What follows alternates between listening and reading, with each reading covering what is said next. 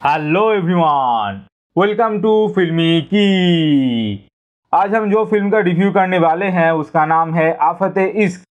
एक horror comedy movie है, जो जी फाइव पर रिलीज़ हुआ है। इसका डायरेक्टर है इंद्रजीत नातोजी।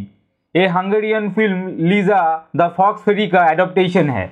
इसमें मुख्य भूमिका में अभिनय किए हैं नेहा शर्मा, नमित दास, दीपक देबड़ियाल अमित सियाल, इला अरुण। डिस्क्लेमर ये रिव्यू में फ़िल्म देखने के बाद हमारा निजी राय दिया गया है।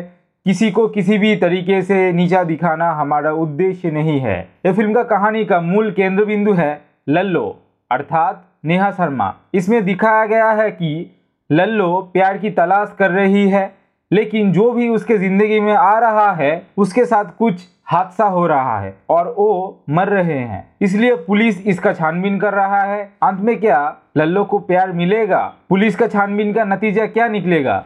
इसको जानने के लिए आपको ये फ़िल्म देखना पड़ेगा। हॉरर कॉमेडी ऐसा एक जॉनर है, जो अच्छी तरीके से एग्जीक्यूट के कारण मूवी अच्छा बन जाता है। लेकिन खराब एग्जीक्यूशन कोई भी मूवी को खराब कर सकता है। इससे पहले भी इस जॉनर का कुछ मूवी आया था, जिसमें स्त्री बहुत अच्छा मूवी था। ये मूवी के अंदर कहानी कास्टिंग स्क्रीन प्ले सब कुछ बहुत अच्छा था। चलिए अब बात करते हैं आफत इस मूवी के बारे में। कोई भी मूवी का सबसे इम्पोर्टेंट विषय होता है उसका कहानी। लेकिन इस मूवी का कहानी अच्छी होने के बावजूद इसका एग्जीक्यूशन स्क्रीन प्ले और डायरेक्शन के कारण ये साधारण सा फ़िल्म बन के रह जाता है। फ़िल्म का एस्टेब्लिशिंग शॉट अच्छा है, लेकिन इसका फास्ट हाफ़ फ़िल्म को देखने का इंटरेस्ट घटा देता है।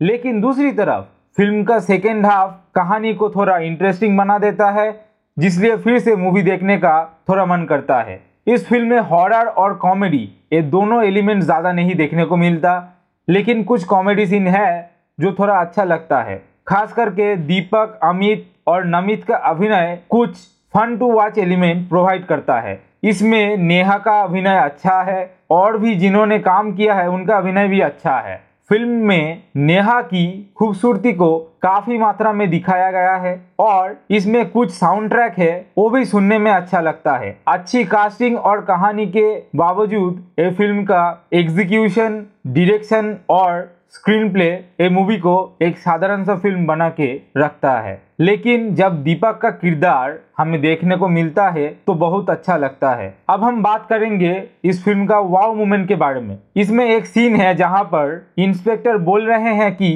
इस केस को हैंडल करेंगे Byomkesh Bakshi of local intelligence unit. इसके बाद दीपक का एंट्री होता है। वो जो सीन है वो बहुत फनी है। इस फ़िल्म के अंदर कुछ एडल्ट सीन है, इसलिए बच्चों के सामने ये फ़िल्म मत देखिएगा। अगर आपको रिव्यू अच्छा लगा तो इसे लाइक करें शेयर करें और चैनल को ज़रूर सब्सक्राइब करें और बेल बटन पर क्लिक करें।